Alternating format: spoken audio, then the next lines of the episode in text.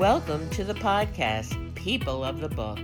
I'm your host, Meryl Ain. We're proud to be part of the Authors on the Air Global Radio Network.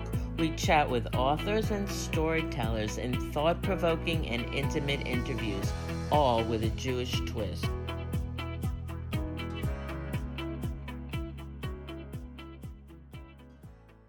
On today's program, I'm delighted to welcome Michelle Cameron as my guest. Michelle is the award winning author of several works of historical fiction and poetry, including Beyond the Ghetto Gates, The Fruit of Her Hands, The Story of Shira of Ashkenaz, and In the Shadow of the Globe. Her new novel, Babylon, a novel of Jewish captivity, is the multi generational biblical saga of Sarah, her children, and grandchildren, exiled to Babylon when King Nebuchadnezzar's army conquers Judea and destroys the temple. Michelle lived in Israel for 15 years and served as an officer in the Israeli army, teaching Air Force cadets technical English. She is a director of the Writers Circle, a New Jersey based organization that offers creative writing programs to children, teens, and adults. She lives in New Jersey with her husband and has two grown sons. So, Michelle, thank you for joining me today. And this is actually the second time you've been a guest on People of the Book podcast. You were actually the inaugural author on our first broadcast about a year and a half ago. So, welcome back.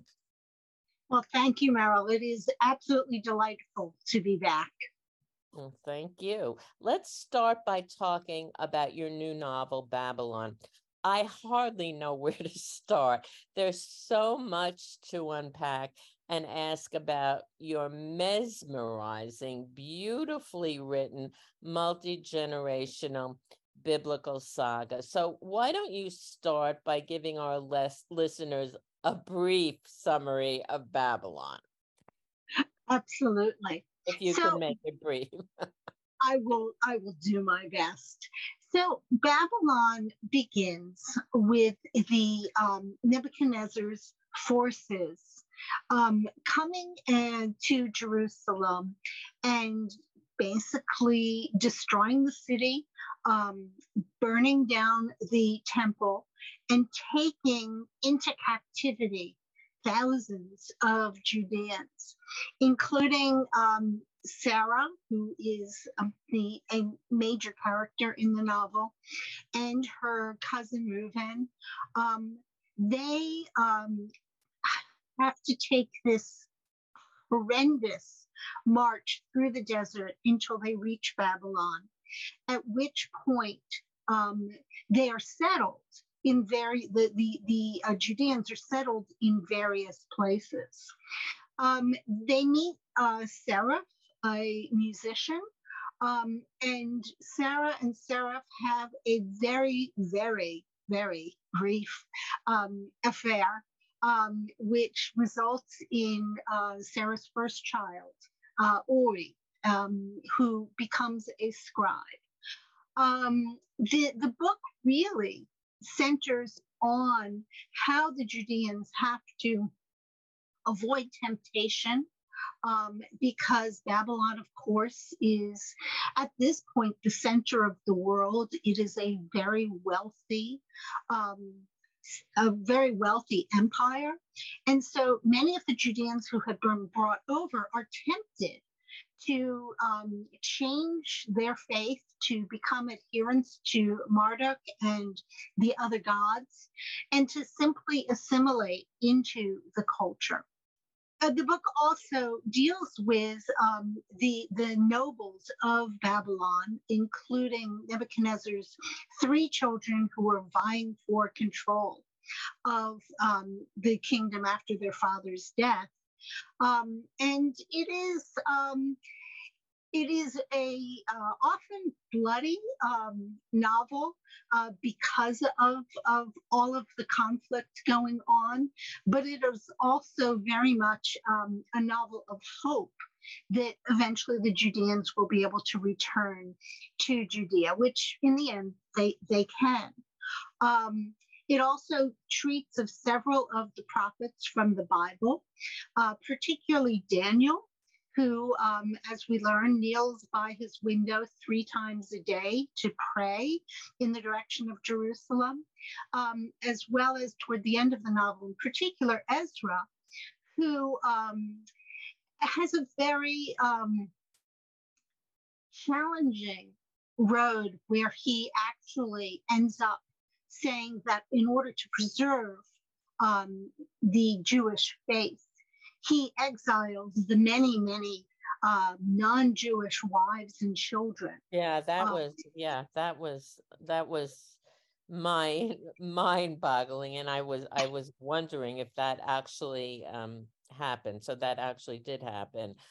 Um, what what you know your your um you write historical fiction, but this is really um, going back very, very far. What what inspired you to tell this very ancient story? Well, it actually happened um, when I was writing um, The Fruit of Her Hands, which dealt with the rise of anti Semitism in medieval Europe and in particular with the burning of 24 cartloads of um, volumes of the Talmud in a Paris market square. And while I was writing that scene, and my heroine, Shira, was watching these carts um, rumbling past her, she suddenly remembered the um, the Psalm 137 about um, by the rivers of Babylon, and something just sort of woke inside me. Um, in the fruit of her hands, I had touched upon the issues of assimilation versus maintaining faith. But I realized that the story of Babylon, I would really be able to delve into that struggle.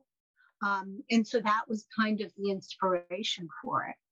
So before you started um, writing the book, I, am wondering how familiar were you with this time period in in Jewish history? Um, was this something that you knew something about, or, or did this involve? I'm, I assume it did massive research, and and what was your research process like? So, no, absolutely. It required quite a bit of research. And what's interesting about researching a time period that goes so far back is um, the fact that we know we know a great deal, but a lot of it is supposition. And in fact, one of the really fascinating things, um, and I posted about it actually yesterday, is that more and more uh, archaeology that is taking place is showing that a lot of what we read about in the Bible is, in fact, um, fact. Um, so you know, so that that's been interesting to see. But um, yeah, no, I mean, I had to read a great deal about what Babylon itself was like. Um, I had to um, read books like Josephus, which um, is a little bit suspect um, in terms of his veracity. Um, and of course, read the Bible and try and take the stories from the Bible that deal directly with Babylon and try and imagine um, what could or could not truly have happened. There are a lot of miracles, especially in um, the book of Daniel, that I had to figure out a way to balance between the miracles as stated in the Bible, um, which I know a lot of my readers um, will, in fact, believe may have, in fact, happened, versus what you know my more pragmatic sense would say well maybe this is how it could have happened. So, so that how did you how did you what was your process in in in, in doing that? Well i mean so it, yeah, no. So, for example, there's the very famous scene of um, the handwriting on the wall. Mm-hmm. Um, and I, I took um, one of my characters, um, who was one of Daniel's friends, and I had him there in, you know, sort of swathed in a black cloak. And the assumption was maybe he was the one who wrote on the wall, but mm-hmm. I never, I never explicitly said that. So there was a lot of that. There were there were times when some of the stories that were being told out were called into question by the Judeans. Um, the very famous Daniel in the Lion's Den was basically um, told as a dream. Mm-hmm. So th- there, there were um, I had to I had to look for some very creative ways yeah, to retell wow. these stories. Absolutely, absolutely. So um, I understand that Babylon took you uh, took more than a a decade to to finally be published. Why why do you think this was the case? When I I wrote Babylon, um, it was immediately after writing The Fruit of Her Hands, and I was I literally fell in love with this book. I mean, I know we fall in love with all of our books, but right. this one I think this was, your fa- this was your favorite child. this was my favorite child. And I was stunned when my agent of the time had a very lukewarm response to it. Mm-hmm. Um, but she did her job, she put it out there. Um, but the problem was it was a recession year. It was 2009. And so I got a lot of rave rejections, a lot of, if only I could publish this, but right now is not the time. So uh, I ended up saying, okay, you know, I've tried it, I put it on the shelf, and I went to write my next book. Um, and so it was actually um, and I, I i came back to it every once in a while. I touched it up. I got some very good advice from people in how to make it even more compelling. But mm-hmm. it wasn't it wasn't until i i belonged to a um, a facebook group of jewish women writers and there, someone said, Oh, look, there's this new Jewish imprint out there, Wicked Son Books. Um, you know, maybe some of us would be interested in it. Well, I, I certainly was. And I sent out um, a query letter the next day um, and waited for quite a while and finally figured, well, you, maybe they're not interested.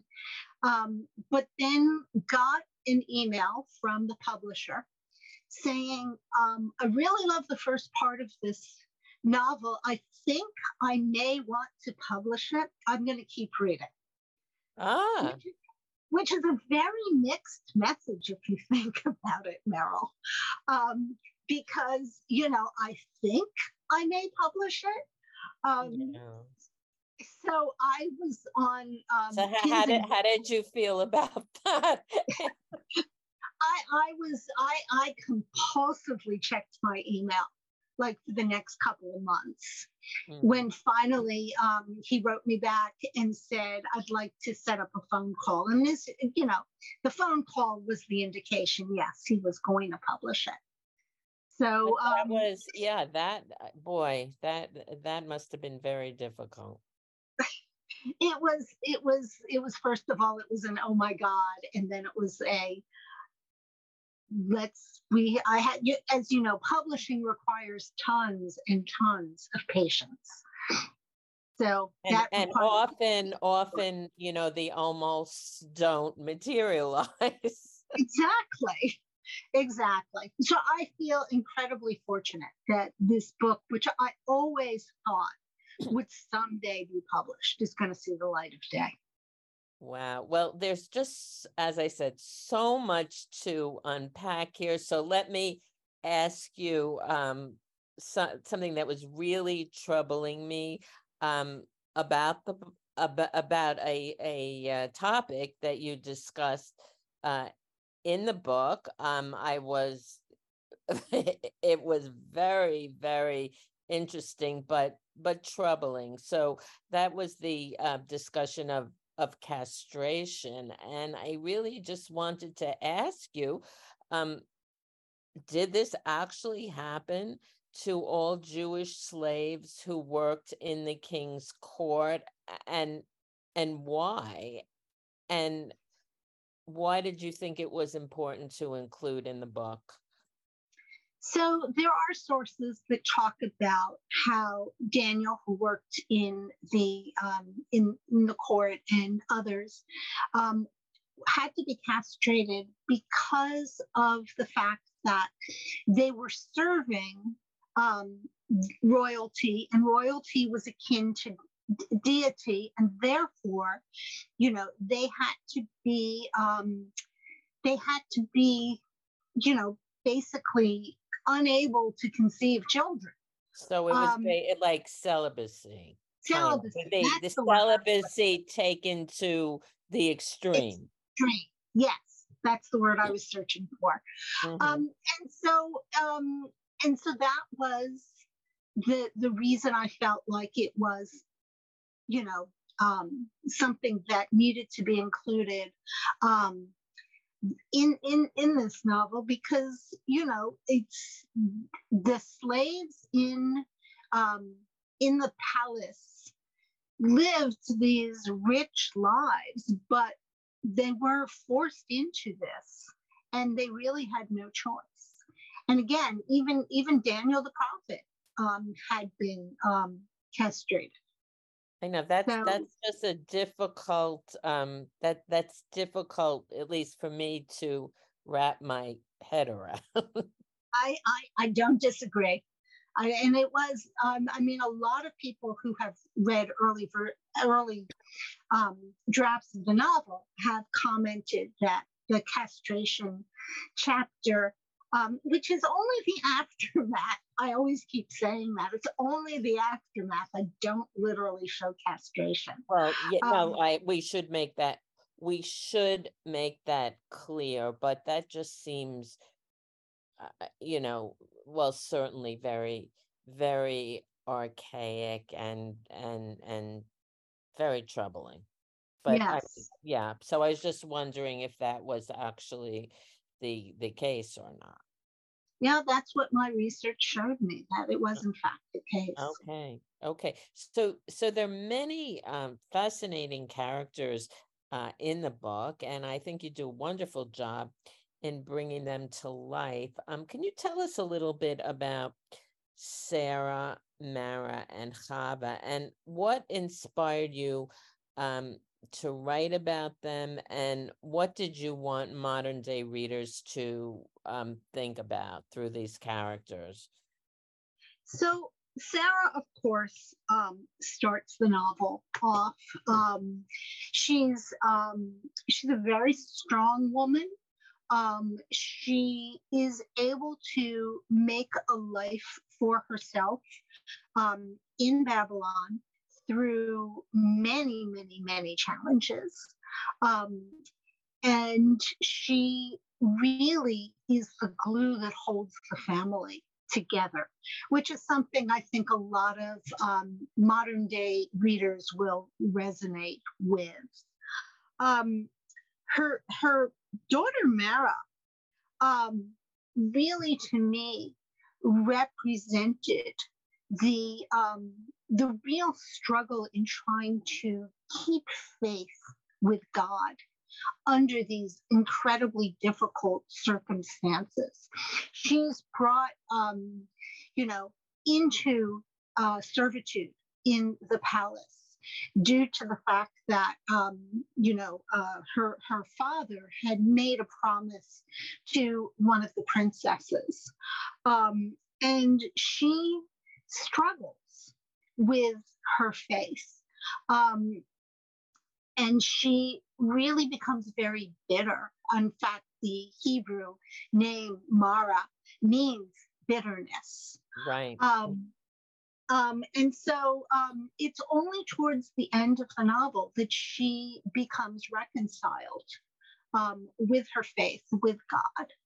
Um, and so that, again, I think is very important under really difficult circumstances, how women have to find their strengths and, and rebound.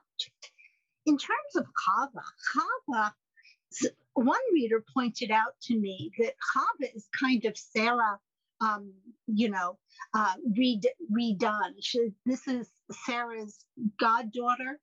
She is the one that actually ends up back on the farm in Judea. Mm-hmm. She is she gives her grandmother the tremendous gift of sacrificing herself in a way to be able to bring Sarah home to the farm that she had lost. Um, and she is able to make her life back in Judea under really, um, again, somewhat difficult circumstances. Um, but she has just as much strength um, as her grandmother had in doing so. Right. Do, um, who were your favorite characters, if you had any in this favorite child of your book? Did you have a favorite character or characters? I, you know what? I think um, all of them.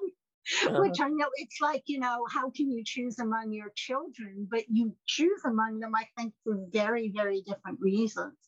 Mm. Obviously, these three um, really shone out but also um, on the other side of things, I love Seraph, who is the musician who um, falls in love with Sarah. I loved Uli, who is mm-hmm. the scribe um, and who, you know, one of the ways that the Jews kept faith with God was through taking the time while in Babylon to mm-hmm. write down all of many, many, many of the stories that end up in the Bible.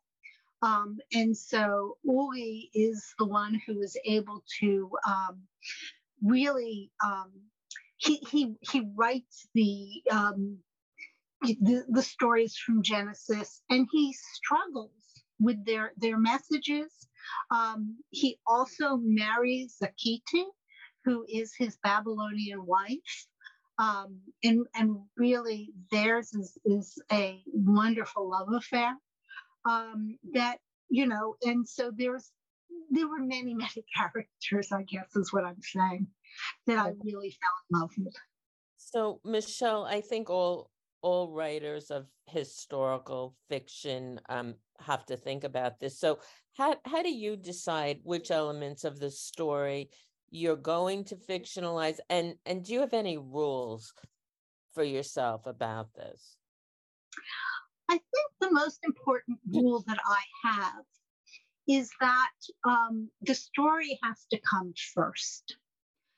So, um, a really good example of this is uh, toward the end of the book is I relate how Ezra the prophet um, comes to Jerusalem, which he did do, and who um, ex- and who basically um, exiles the non-Jewish wives and children um, in order to sort of purify the Jewish faith. And um, that Which happened, is really horrible by modern day standards. Absolutely. Um, and so the, the I, I basically condensed history to make this happen in the same time period because it basically happened almost a hundred years later. Mm-hmm. So, so, um, so one of the things I have, I do allow myself to do, is I allow I allow myself to sort of cherry pick um, those historical moments that I really want to tell. And it, mm-hmm. you know, and sometimes timeline wise, if I had stretched that book out another hundred years, I'd never have been able to finish it. Um, right. And it also wouldn't have had the impact. So I think mm-hmm. my basic rule is, is is story first, but trying to be as real to the history and to the facts of the time as I possibly can. Right. Well, you know, you it, it it is an ancient story, but it certainly has um I don't know if you want to say it's a cautionary tale or it certainly um has resonance uh for for modern readers, um, can you um, talk to us about uh, the theme of assimilation versus keeping faith, which runs um, not only through Babylon but through your through your other novels as well. Absolutely, um, and it is absolutely a theme that I keep coming back to time and again. Um, the the difficulty I think that the Judeans faced is that they um, their God was vanquished. And in ancient times, you know, basically the, the feeling was if one God vanquishes another, it is the more powerful of the gods. So in this case, they were faced, the, the Judeans were faced with um, a vanquished God. They were faced with the loss of the temple, um, which was the center of religion for them at the time.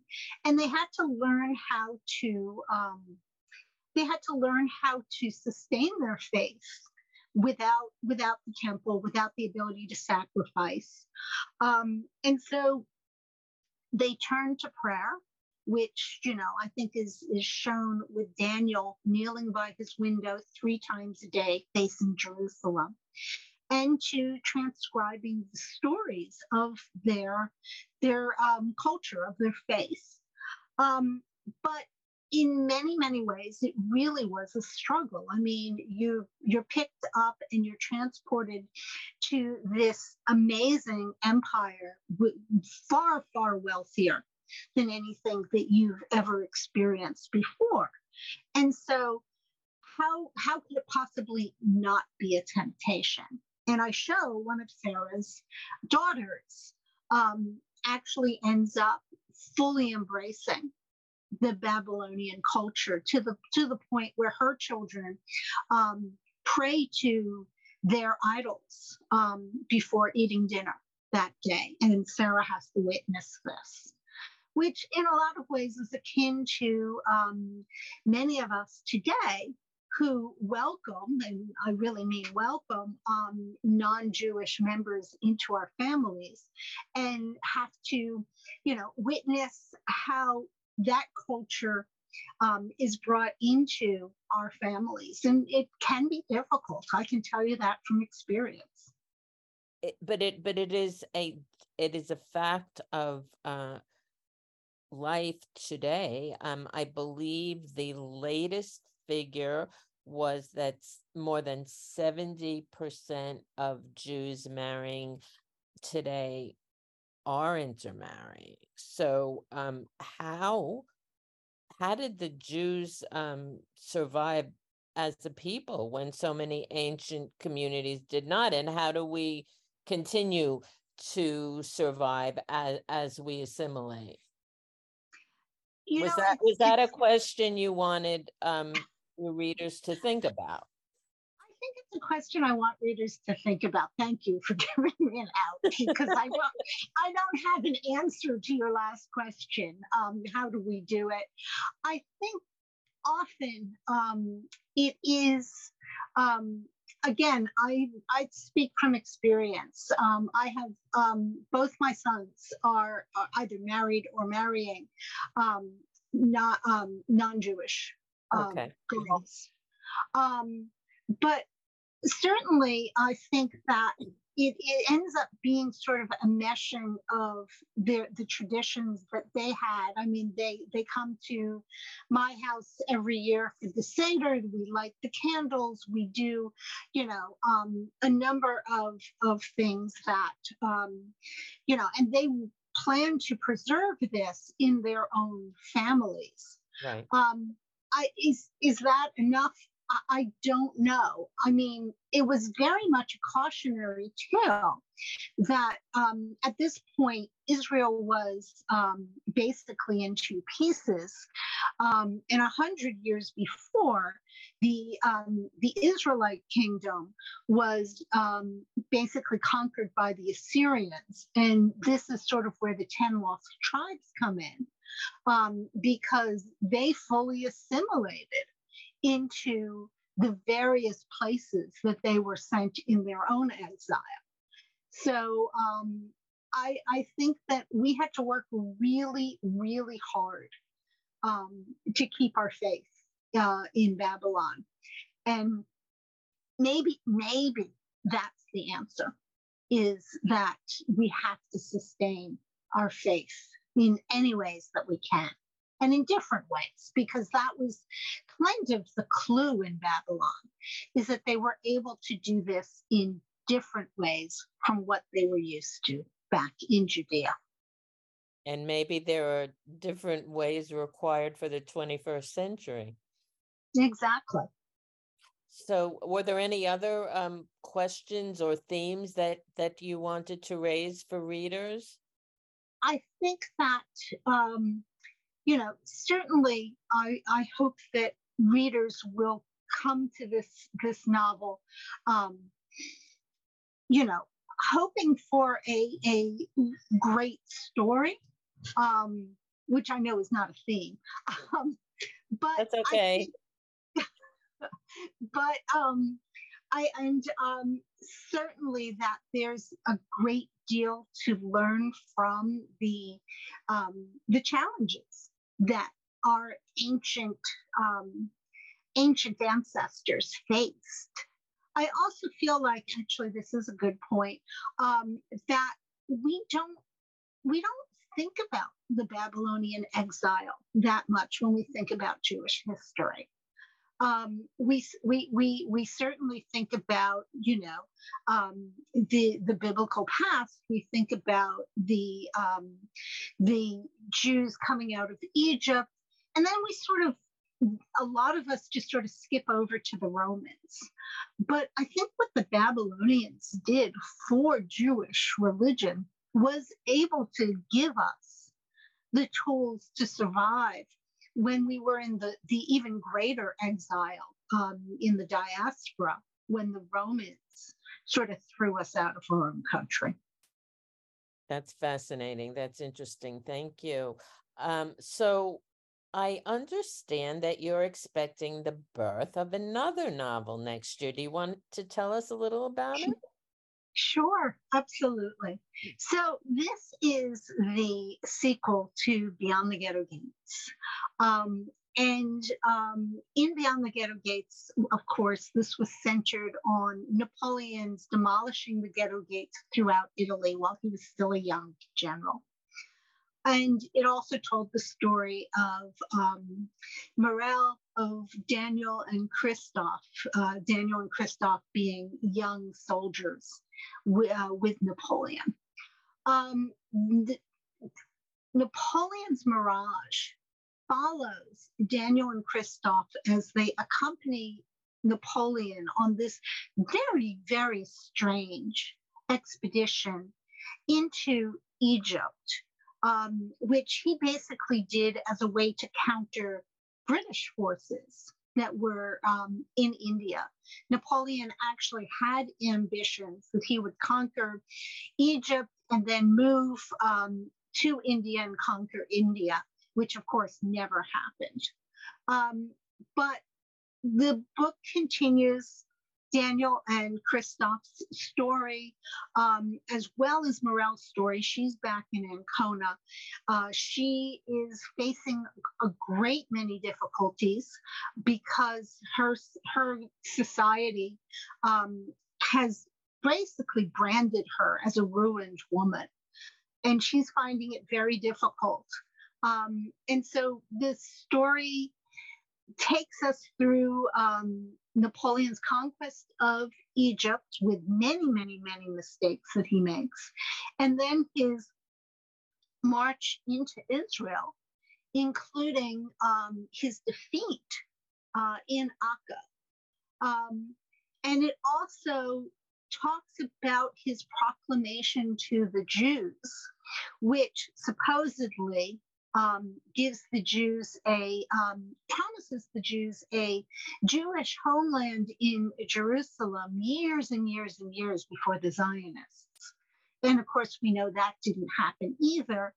And the whole story of the proclamation of the Jews is one that historians do not agree on, which I, I thought was fascinating to play with. Wow. Well, I'm really looking forward um, to that. I I loved uh, Beyond the Ghetto Gates. I I'm really looking forward uh, to meeting these characters again, and um, your your new novel Babylon is just a a very um, mesmerizing, um, intricate uh, story um, that that you're telling. Um, where can our listeners find you online, Michelle? so my website is um, michelle-cameron.com. And I am also on Instagram at Michelle Cameron Writer and on Facebook um, as um, Michelle Cameron Author. So those are places that I can be found. Okay, great. All right. Well, thanks so much for joining us today, Michelle Cameron. The new book is Babylon. I also want to thank our executive producer, Pam Stack. People of the Book is a copyrighted presentation of the Authors on the Air Global Radio Network. Please visit us and like our Facebook page, People of the Book. I'm your host, Meryl Ain, the author of The Takeaway Men. The sequel, Shadows We Carry, is available now. For more information about my books and writing, visit me at merylain.com. Until next time, please join us on Facebook at Jews Love to Read and read a good book.